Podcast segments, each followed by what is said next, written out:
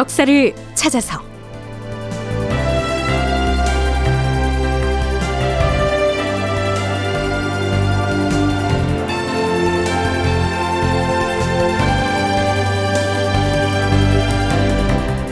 제 1209편. 강홍립의 아들 강숙 후금 미립국에 실패하다. 극본 이상락 연출 황영선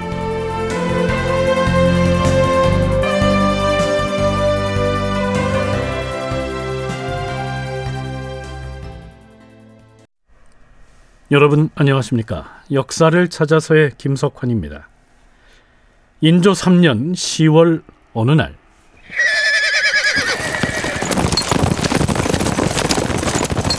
조선 조정에선 강숙과 방립이라고 하는 이름을 가진 두 사람을 서북 쪽의 국경을 향해서 출발하게 합니다.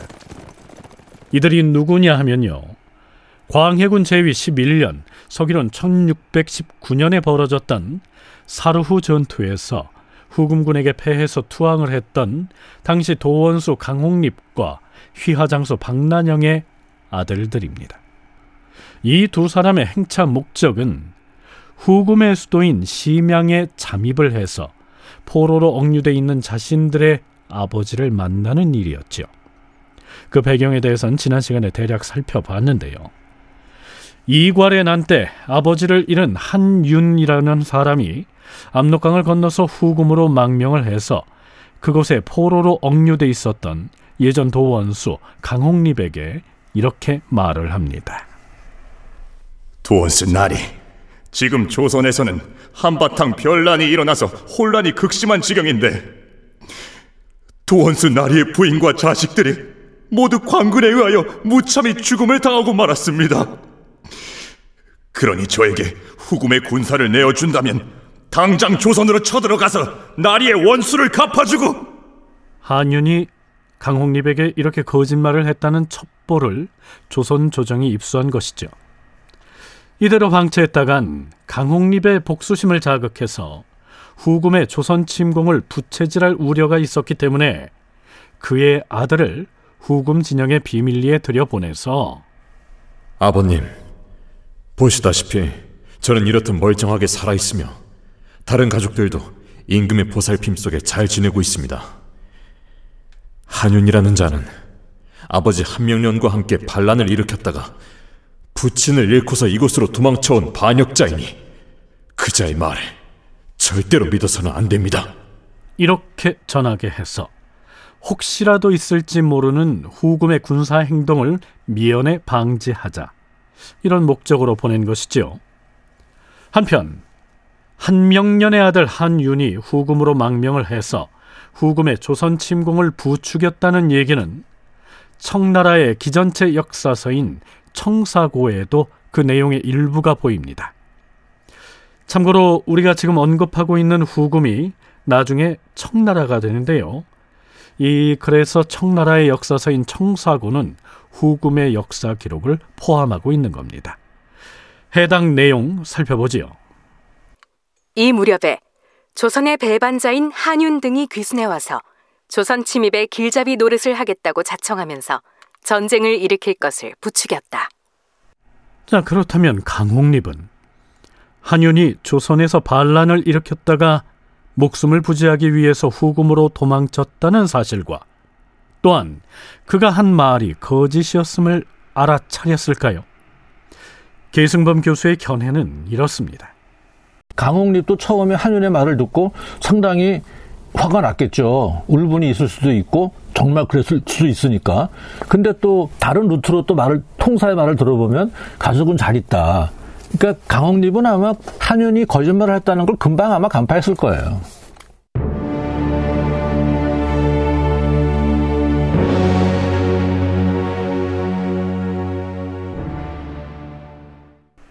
자, 그럼 강홍립의 아들 강숙과 박난영의 아들 박립은 후금의 수도인 심양에 들어가서 자신들의 아버지를 만날 수가 있었을까요?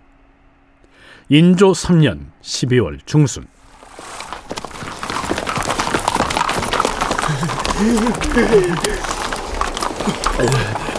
아이고, 압록강변이 가까워지니까 주위가 매섭습니다.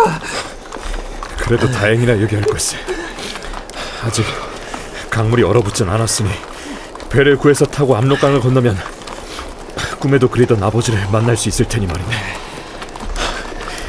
그런데 여기가 평안도 벽동군이라 하지 않았나? 아이, 맞습니다. 평안도의 벽동군인데 여기는 벽동군에서도 최북단에 위치한 벽단이라는 곳입니다. 저기 보이는 큰 호수가 바로 말로만 듣던 압록강의 수풍호로군. 저 호수를 건너가면 중국 땅이란 말이지. 지금은 후금이 점령하고 있으니 오랑캐의 땅이죠. 어, 그런데 음, 말 타고 달려오고 있는 저기 저자들은 유저들을 당장 연행하라! 이보시오! 당신들은 어디서 온 누군데? 우리 연행할 딴 것이오! 우리는 명나라 참장나리의 명을 받고 출동한 군인이다. 당신들이 무슨 권한으로? 우리는 조선 사람이고 여기는 조선 땅이요. 너희들을 연행에 오라는 참장나리의 지시가 떨어졌으니 잔말 말고 순순히 따라오는 것이 좋을 것이다. 들고 가자. 이 상황을 이해하기 위해선 인조실록에 나타난 전후의 기사들을 살펴볼 필요가 있습니다.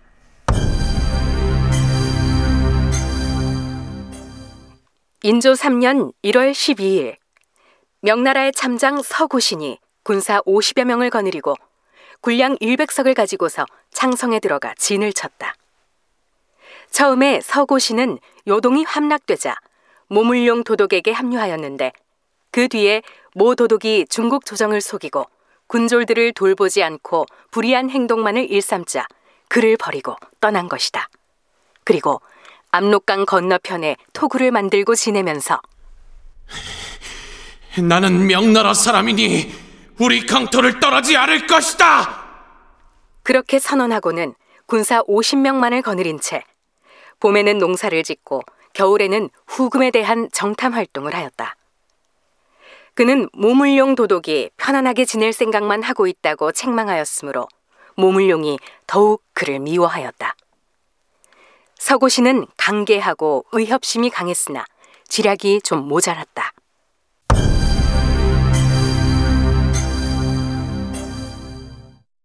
참장 서고신이 달단족 출신 몽고인 47명과 말 12피를 인솔하고서 평안도 창주로 전입하여 진을 쳤다.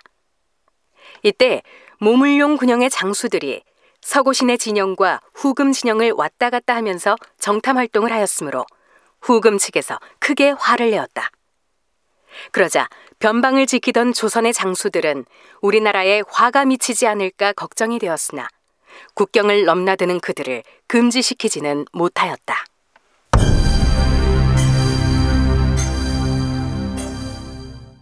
강홍립의 아들 강숙과 박난영의 아들 박립이 후금에 잠입하기 위하여 압록강변의 벽단에 도착했을 적에 중국 장수 서고신이 그 사실을 미리 탐지하고서 군사들을 보내 두 사람을 붙잡아 억류하였다. 그러고는 평안감사 윤헌에게 글을 보내서 그 사실을 통보하였다.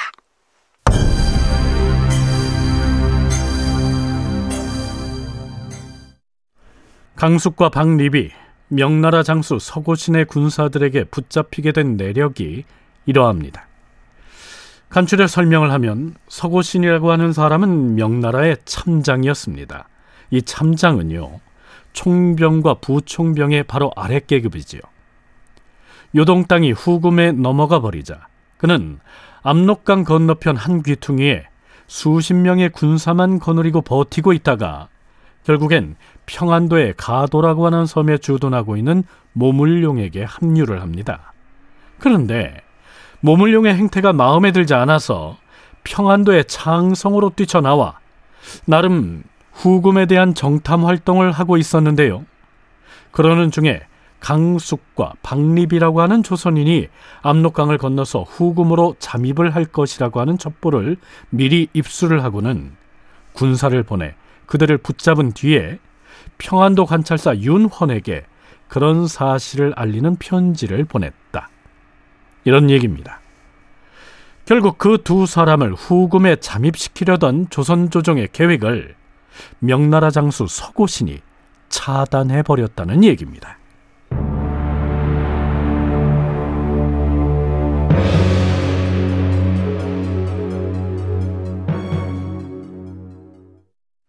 강숙과 박립의 후금 행위 명나라 장수에 의해서 차단당했다는 평안감사 윤헌의 장계가 접수되자 인조는 긴급하게 비변사 당상들을 어전으로 부릅니다.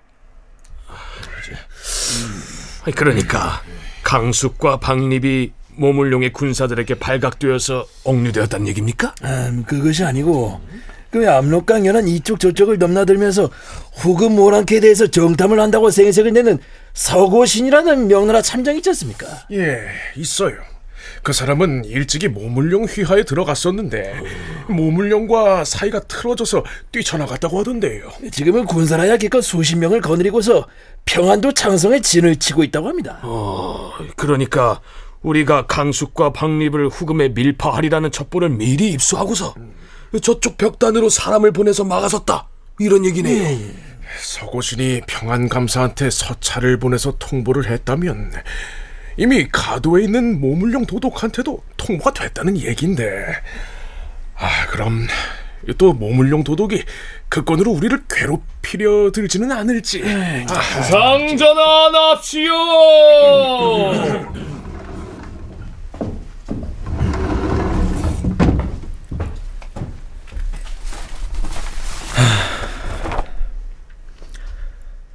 경들도 승정원을 통해서 평안감사 윤원이 보낸 장계를 읽어보았을 것이오. 헌데 명나라의 서고신 참장이 평안감사에게 보낸 천문을 보면 천상을 우러러 보았다느니 또 무슨 강고려가 군사 3만을 거느렸다는 등 횡설수설한 것으로 되어 있는데 경들은 이 말의 뜻을 어떻게 보시오?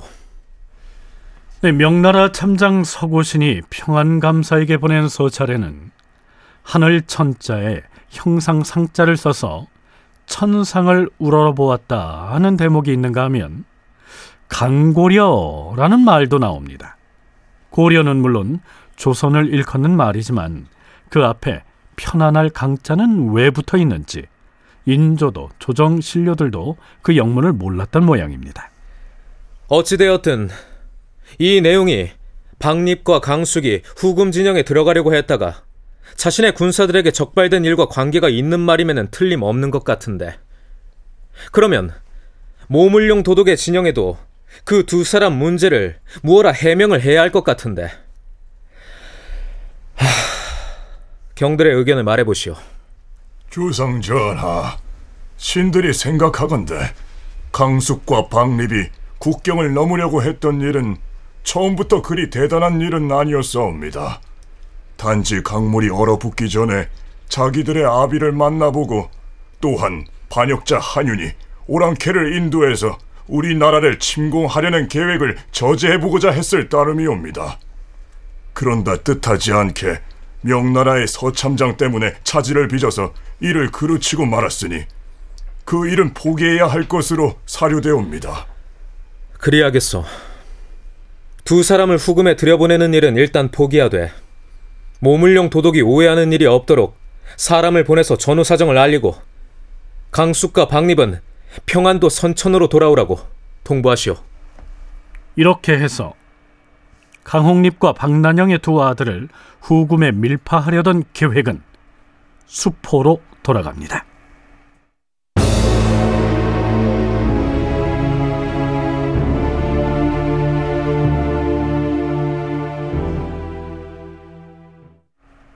인조 4년 6월 25일 이때는 정묘호란이 일어나기 반년쯤 전이죠. 평안감사 윤헌이 급히 기문을 보내옵니다. 그 내용은 이렇습니다. 주상전하, 정주의 군관이었던 김진이 이번에 후금을 탈출하여 압록강을 건너왔사옵니다.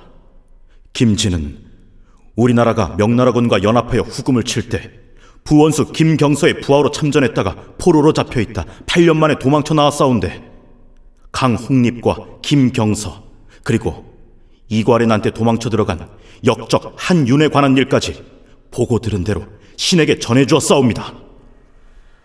조명연합군이 후금과의 전쟁에서 패한 이후로도 광옥립에 관한 내용은 간헐적으로 인조실록에도 나타나지만 김경서 관련 내용은 거의 찾아보기가 어려웠지요.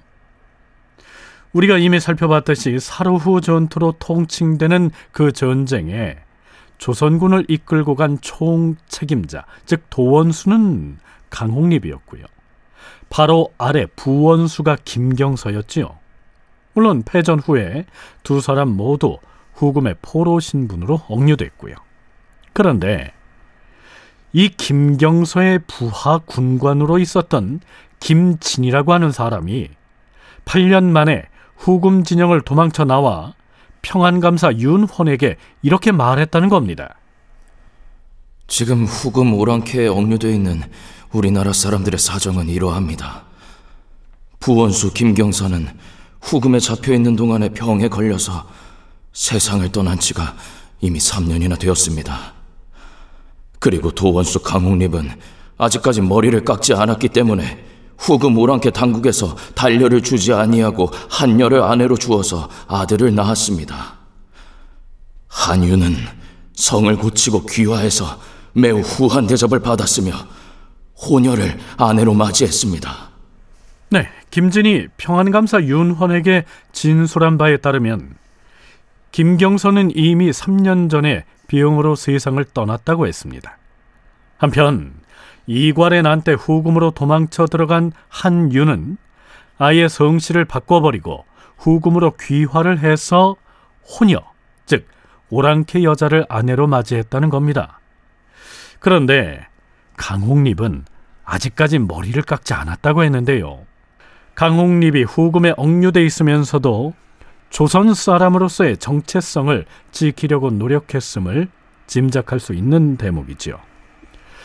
네, 더불어서 부원수 김경서가 후금에 잡혀 있다가 병으로 세상을 떠났다는 이 실록의 기사는 이때 와서 처음 등장한 것으로 보입니다. 자, 그런데요. 정사인 왕조 실록에는 분명 김경서가 후금에서 병사했다라고 나오는데 후대에 작성된 문헌들 중에는 이런 내용이 보이기도 합니다. 사르후 전투에서 조명 연합군이 후금군에게 대패하고 부하 장수들이 잇따라 전사하자 김경선은 도원수 강홍립과 함께 자녀 병사들을 데리고 투항하였다. 포로가 된 뒤에 비밀리에 적정을 탐지한 기록을 고국에 보내려고 했으나 강홍립의 고발로 탈로 나서 처형되었다. 김경서가 후금 내부의 기밀을 고국인 조선에 몰래 보내려고 하자 강홍립이 그걸 후금 당국에 고변을 해서 결국 처형당했다는 겁니다. 근데 좀 이상한 게요. 후금 내부의 움직임을 꾸준히 조선 측에 알려준 장본인은 강홍립으로 돼 있었거든요. 계승범 교수의 얘기 들어보시죠.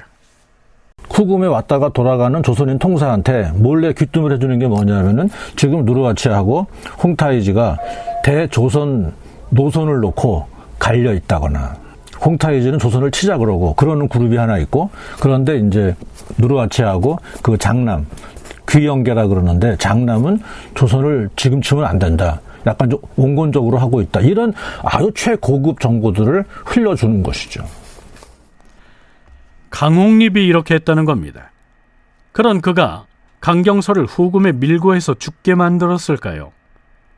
다큐멘터리 역사를 찾아서 다음 시간에 계속하겠습니다.